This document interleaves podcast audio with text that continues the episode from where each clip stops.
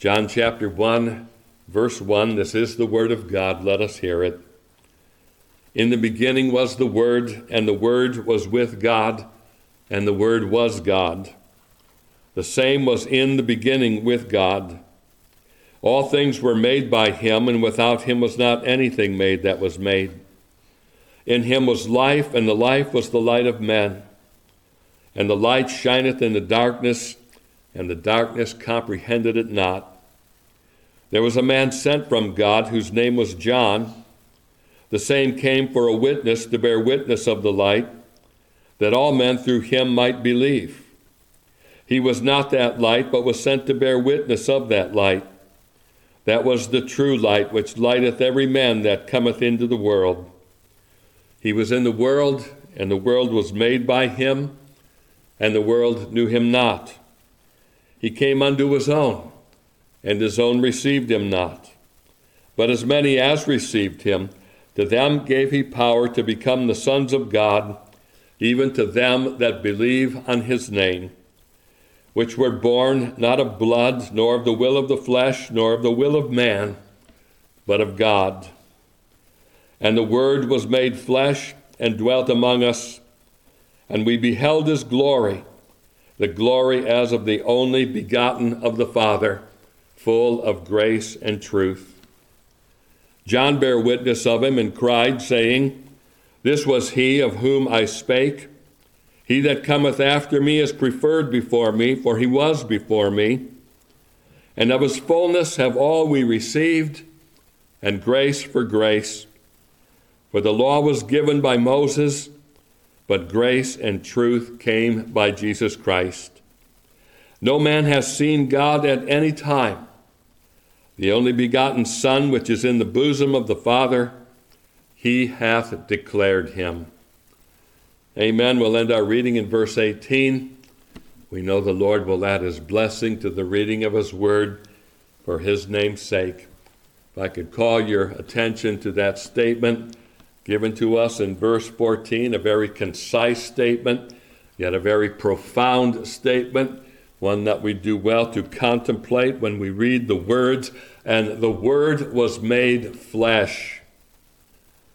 And the Word was made flesh.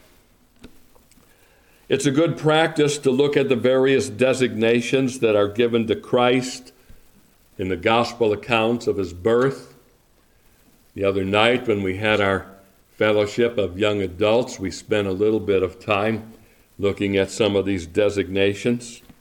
Thou shalt call his name Jesus for he shall save his people from their sins, the angel of the Lord says to Joseph in Matthew 1 and verse 21. Two verses later, verse 23, we read, They shall call his name Emmanuel, which being interpreted is God with us. Between these two names, we have a description of his nature and an explanation of his work. He is God, God with us. There's his nature, and his work is to save his people from their sins. That's the significance of the name Jesus. The name means literally Jehovah is salvation or Jehovah saves. In Luke's account, he's also called a Savior. Unto you is born this day in the city of David a Savior. And then this Savior's character is described. He is Christ the Lord. He's the anointed one. That's the meaning of the term Christ. And he rules over all. He is Lord. You are aware, I'm sure, of the captivating narrative that describes the birth of Christ. What a challenge it must have been for Joseph and Mary having to make their way to Jerusalem, or to Bethlehem rather, to be taxed, and what hardship they faced when it came time for Mary to give birth to Christ. And how awesome and heartwarming an account we have of the shepherds seeing on a dark and mundane night of tending sheep, all of a sudden the heavens opened, hearing the message preached to them by an angel that unto them a child was born And this angelic sermon was then followed with a heavenly anthem sung by a multitude of angels Glory to God in the highest, and on earth peace, goodwill toward men. You ever had an experience in your life where you went instantly from a sense of drowsy sleepiness to becoming perhaps more wide awake than you've ever been in your whole life? Well, that would have been the experience of those shepherds on that night. So we have these vivid accounts of the events that led to the birth of Christ, the event of the actual birth, as well as the account of what took place sometime after when he was a very young child. When it comes to the visit of the wise men from the east, you see, Christ is referred to twice in Matthew chapter 2, not as a babe, but as a young child.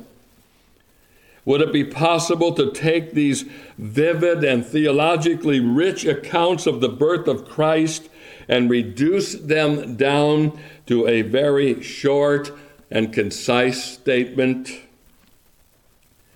Well, this is where John's gospel comes in with his account of the birth of Christ. We don't generally think of John, do we, as giving us any account of Christ's birth because he doesn't go into any of the details that Matthew and Luke give us in their gospel narratives. And yet, John does touch upon the truth of Christ's birth in a very unique and significant and concise way when he says, in the words of our text, verse 14, and the Word was made flesh. There's the whole matter in a nutshell, if you will. A very short and concise sentence the Word was made flesh. Now, Christ is given a lot of names in Scripture. I've just now mentioned the significance of Jesus, Jehovah is salvation, and Emmanuel, God with us.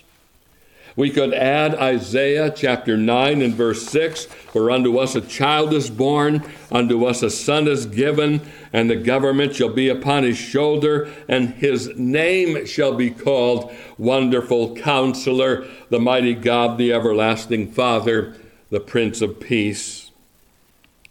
But only here in John's Gospel, and only in the beginning chapter of John's Gospel, as well as in his first epistle, do we find Christ referred to as the Word. In the beginning was the Word, and the Word was with God, and the Word was God. Like Matthew and Luke, we certainly have in this designation of Christ something that is very rich and very profound. In the beginning was the Word, indicating the beginning of time. The Word precedes the creation of the world, and in fact had his part in the creation of the world. John 1 and verse 3 All things were made by him, and without him was not anything made that was made.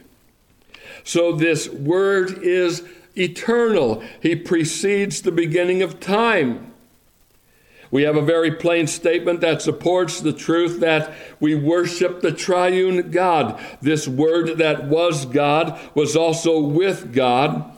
So John the Baptist would say in verse 34 I saw and bear record that this is the Son of God. Strong statement depicting the deity of this word. And so it is this word, this eternal word, this word that was with God and was God, this word that created everything that was made, who was also the source of light and life that lighteth every man that cometh into the world. It is this word which, according to John in verse 14, became flesh. The word was made flesh and dwelt among us and we beheld his glory, the glory as of the only begotten of the Father, full of grace and truth. What I'd like to consider this afternoon, in the moments that remain, is where this truth of the Word made flesh leads us where it should lead us. The Word was made flesh. What does that mean? Where does that take us? What does that do for us? What should be our reaction and response? Remember what we covered this morning. We want to bridge the gap. We want to respond to the word. We want to be doers of the word. Well, what about our response to the word made flesh? Consider with me, first of all, that the word made flesh leads us to the knowledge of God. The Word made flesh leads us to the knowledge of God. No man has seen God at any time. John tells us in verse 18. You know, there's something ironic in that statement. No man has seen God at any time. It wasn't supposed to be like that. God didn't create man in order to have somebody to hide himself from. He created man rather to have constant communion with him, and in that communion, man would glorify and enjoy him forever. You know the story. Adam and Eve had the glorious privilege of walking with God in the cool of the day in the Garden of Paradise. But they abused that privilege by doing the one thing they were commanded not to do. They ate of the fruit of the tree of the knowledge of good and evil, they bought into the devil's lie that they would become gods themselves.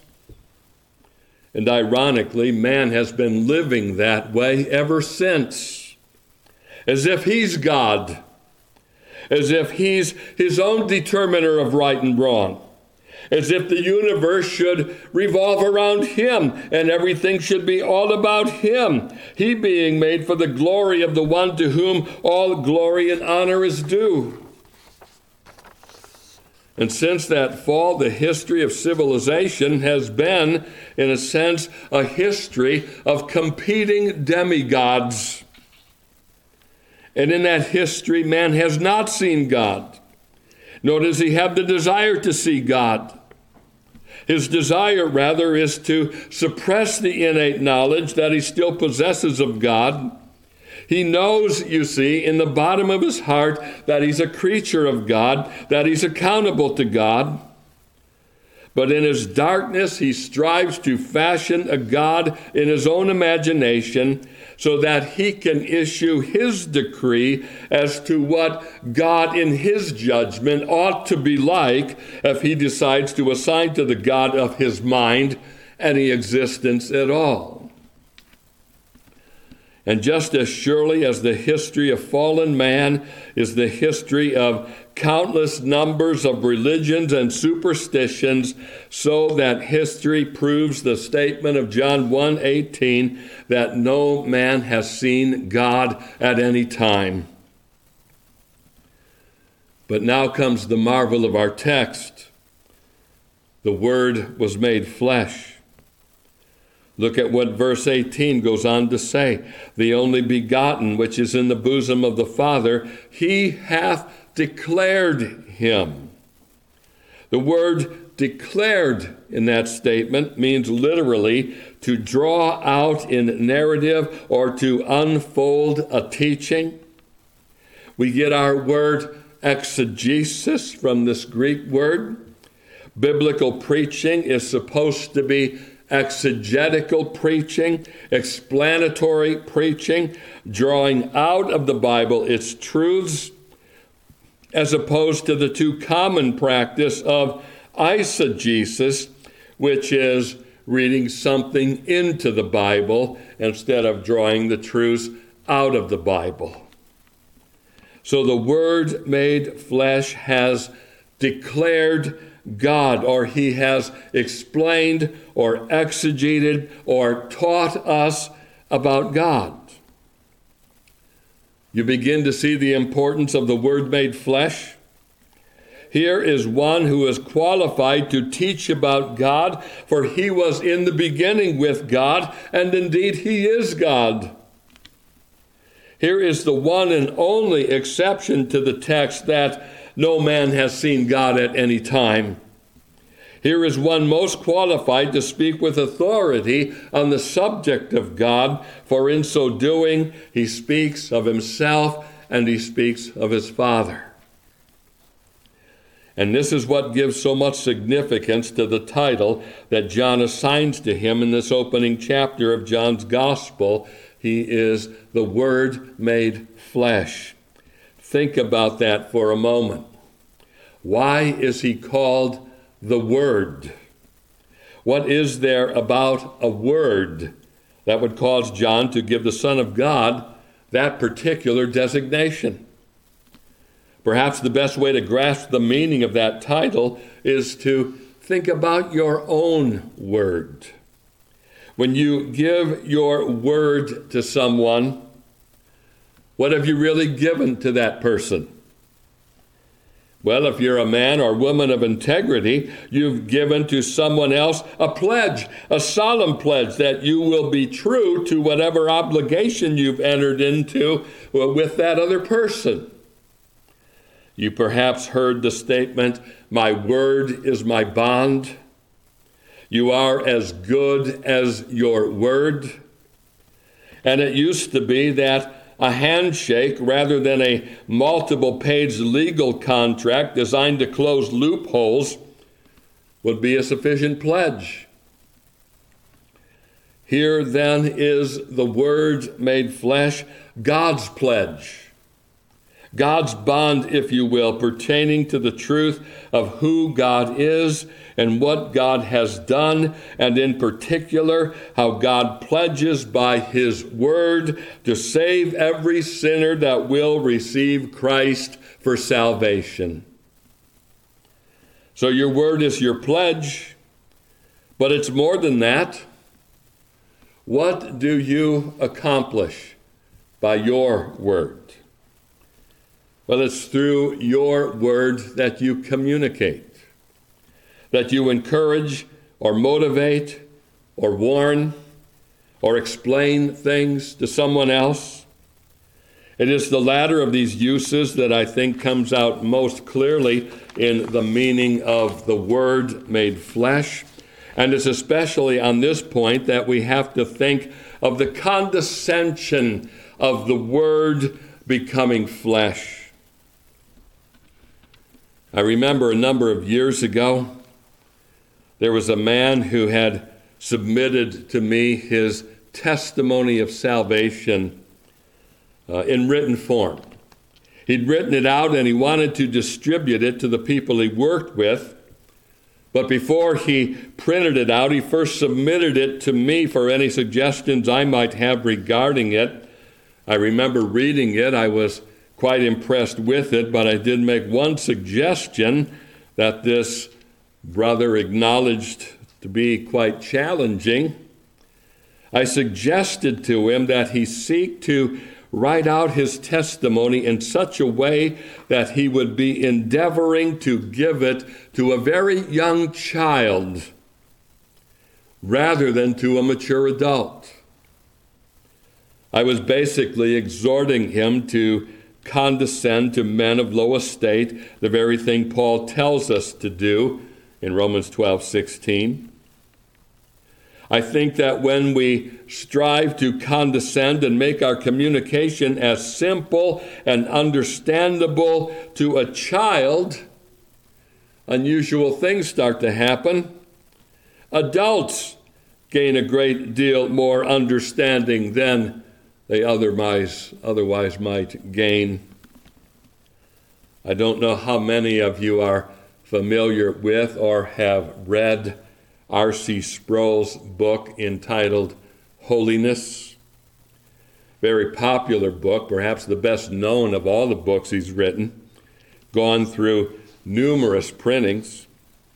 What many people may not know about that book is that when Dr. Sproul wrote it, he meant it to be a children's book. Lo and behold, it became a bestseller to adults. But if you and I find the task to be challenging, to condescend to make our word understandable, how much more must such a challenge be to God? You think of it for a moment. He is the ruler of all creation. He is infinite and eternal and unchangeable. He is so far above and beyond us that some skeptics come to the wrong conclusion that he's unknowable because he's too far beyond us. We just finished not long ago the course that I taught to our seminary students in theology proper, and I remember a section in one of the textbooks in which the author was pointing out that there is actually something uh, that Christians can align themselves with when it comes to the viewpoint of skeptics. And that is that God is unknowable because He's too far beyond us. He's infinite, we are not. We're finite. How do you condescend to make yourself known when you are so far above and beyond us? How can we gain knowledge of Him? How can He condescend so far as to make Himself the least bit understandable to us? Well, here's how the Word became flesh and dwelt among us. God the Father would condescend so low in order to make himself known that he would send his only begotten Son to become one of us to the point that he would enter into this world through a supernatural conception and be born of a virgin. As our shorter catechism puts it, Christ, the Son of God, became man by taking to himself a true body and a reasonable soul, being conceived by the power of the Holy Ghost and the womb of the Virgin Mary, and born of her, yet without sin. This is the marvel of the Word made flesh. And what this means is that through Christ, we have an authoritative and untainted source to tell us about God and to tell us about the things that pertain to God. We have a source we can trust when it comes to the matters that are most important to our souls when it comes to understanding about heaven, understanding about hell, when it comes to understanding about the eternal destiny of your soul and where you'll go once you die, or to put it more simply, when it comes to understanding the truth of salvation by grace through faith in Jesus Christ we have an authoritative and untainted source to declare to us these things. This is where the Word made flesh leads us. It leads us to the knowledge of God, to the knowledge of ourselves, and to the knowledge of salvation. Now, in close connection to this, I would say to you, secondly, that the Word made flesh leads to communion with God. I know I'm overlapping in some respects our study from this morning, but the Word made flesh leads us to communion with God. Notice the statement that immediately follows the Word made flesh. It goes on to say that the Word made flesh dwelt among us. The word dwelt means literally to pitch one's tent or tabernacle. He dwelt or he lived with us. His entrance into this world was not just a passing entrance, the way a traveler might stop briefly at a rest stop. No, he was here long enough to enable him to say that he grew up here. We didn't take the time to read it, but in Luke's gospel, we have the account of Christ being taken to the temple when he was eight days old to be subjected to the rite of circumcision. And in an incredible statement that defies comprehension when you think that Christ is the Son of God, we have that statement in Luke chapter 2 and verse 40, which tells us, And the child grew and waxed strong in spirit, filled with wisdom, and the grace of God was upon him. And immediately following the statement, Luke goes on to record the one and only incident that is given to us that describes Christ as a 12 year old boy who was left behind by his parents and then found in the temple in Jerusalem in the midst of the doctors, both hearing them and asking them questions. Oh, this is Christ dwelling among us. And during this dwelling period, he calls his disciples to himself, and they go with him wherever he goes. And he teaches them and he discourses with them, and they have access to him. In his first epistle, John describes this process. Indeed, he makes it a point of emphasis and something he could just not get over. He writes in his first epistle, 1 John chapter 1, that which was from the beginning, which we heard, which we have seen with our eyes, which we have looked upon, and our hands have handled of the word of life, for the life was manifested, and we have seen it, and bear witness, and show unto you that eternal life which was with the Father, and was manifested unto us. That which we have seen and heard, declare we unto you, that ye also may have fellowship with us, and truly our fellowship is with the Father and with his Son, Jesus Christ. This is one of my favorite passages in the Bible when it comes to the matter of our experiential communion with Christ. It's one thing to read in John's Gospel that the Word was made flesh and dwelt among us. We recognize this as an historical statement. John is referring to his own time and experience. But when we come to his first epistle, he's demonstrating to us that the Word made flesh didn't simply lead to the people of that time knowing the blessing of God dwelling among them, but that blessing transcends time and comes down to us in such a way that you and I are led into the same blessing of Christ abiding with us and we with him. Look again at how he puts this. This is 1 John chapter 1 and verse 3. That which we have seen and heard declare we unto you, that ye also may have fellowship with us, and truly our fellowship is with the Father and with his Son Jesus Christ. The Gospel of John, and indeed the entire Bible, is not given to us simply to lead us to marvel at the experiences of others that they had with God during the time period of ancient history. No, these things are declared to us that we may enter into this fellowship or this communion with the Father and with His Son Jesus Christ, that which we have seen and heard declare we unto you that ye also may have fellowship or communion with us, and truly our fellowship, communion, is with the Father and with his Son Jesus Christ. Do you see then how the Word made flesh leads us to communion with God? This is what you must ever keep in mind when you read your Bible. The Bible is the Word of God that brings you into communion with the God of the Word. This is not to say that we make an idol out of a physical book, which is simply paper and ink, but it is to say that the purpose this book serves is to bring you into fellowship with God. The Word made flesh, then, leads us to authoritative and trustworthy knowledge of God, but it doesn't do so in order to simply provide us with a reliable source of theological education.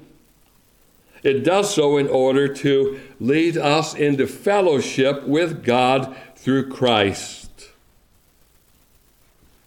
And could I just close by pointing out, thirdly and finally, the Word made flesh leads us to wonder and awe.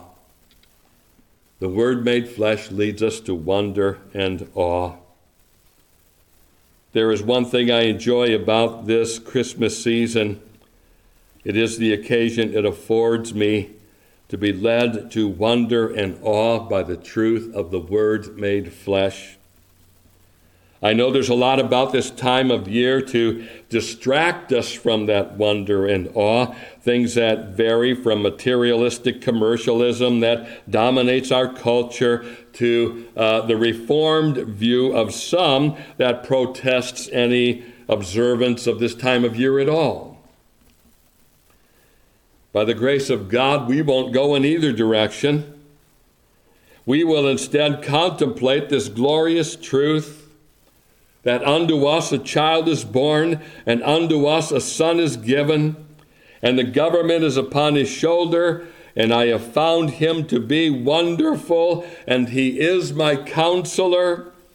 I most gladly confess him to be the mighty God and one with the everlasting Father, and he certainly is my Prince of Peace, insofar as that by his atoning death he has made my peace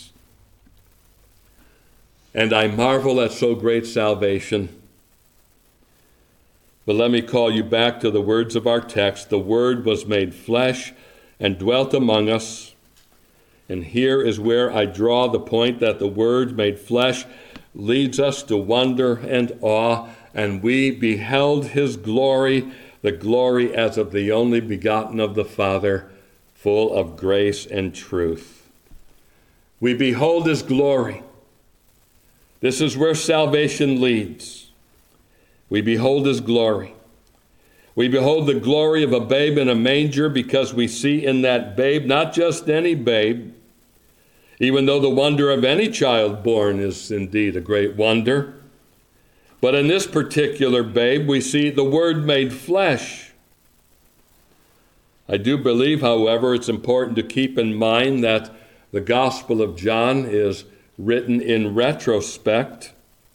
John wrote this gospel after he had walked with Christ for those three plus years. So when he says we beheld his glory, he's not speaking only with reference to that particular time when the Word became flesh, but he's speaking with reference to the entire earthly ministry of Christ. And so we behold his glory and we enter into fellowship with him through the accounts of his birth, and we behold his glory when he is baptized and formally enters into his ministry as our covenant head and substitute. And we behold his glory in the many miracles that he performs, and we behold his glory in the way he debated and silenced his adversaries. We certainly behold his glory when we see him apprehended and tried before sinful men and condemned to die. We behold his glory through the most intense times of his passion, his face beaten, his back whipped, a crown of thorns pressed into his brow, and then he at last is nailed to a cross and suspended between heaven and earth. And here especially can we affirm with John that this glory that we behold in Christ is full of grace and truth. He glorifies the truth that the wages of sin is death. He glorifies the truth that sin must be judged. He glorifies the truth that his Father is just and that justice will prevail. But he also glorifies the truth that God so loved the world that he gave his only begotten Son, that whosoever believeth in him should not perish but have everlasting life. Do you see him today as he's revealed in his word? Are you beholding him as we've gathered to worship him? Behold the Lamb of God. That's what John the Baptist says a little later in this chapter. Behold the Lamb of God, which taketh away the sin of the world. Have you beheld him? Will you behold him? Here is grace magnified we beheld his glory, the glory as of the only begotten of the Father, full of grace and truth. And here is where beholding his grace can and should lead you, it should lead you to receive him. Have you received him? Verse 12 As many as received him gave he power to become the sons of God, even to them that believe on his name. Here is truth, then. Here is grace. The truth that all we like sheep have gone astray. We have turned everyone to his own way. The grace, and the Lord hath laid on him the iniquity of us all and still more grace. As many as received him, to them gave he power to become the sons of God. It's no wonder that John writes in verse 16, and of his fullness have all we received, and grace for grace. Our salvation is full in the sense that it's complete. There's nothing to add to it, it's a done deal. And it's grace upon grace, which means that his dealings with us are based on his grace and based on his love. Oh, how I hope and pray that you are and that you will behold his glory, the glory as of the only begotten of the Father, full of grace and truth. And if you have not yet done so, I hope and pray that you will receive him I'm here as your servant for Christ's sake to speak with you more about the matter of receiving Him if you need that help. But the matter really is quite simple. You receive Him by simply calling upon Him. Well, let's close then in prayer.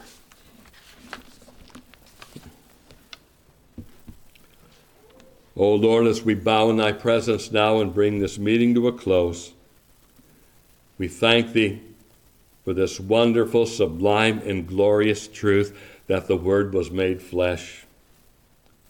May we behold Him, O Lord, in His glory, the glory as of the only begotten of the Father, full of grace and truth. And if there be any that to this date have not received Him, O Lord, open their eyes, unstop their ears, regenerate their hearts renew their wills, and compel them to come to Christ for so great salvation. We pray these things in Jesus' name. Amen.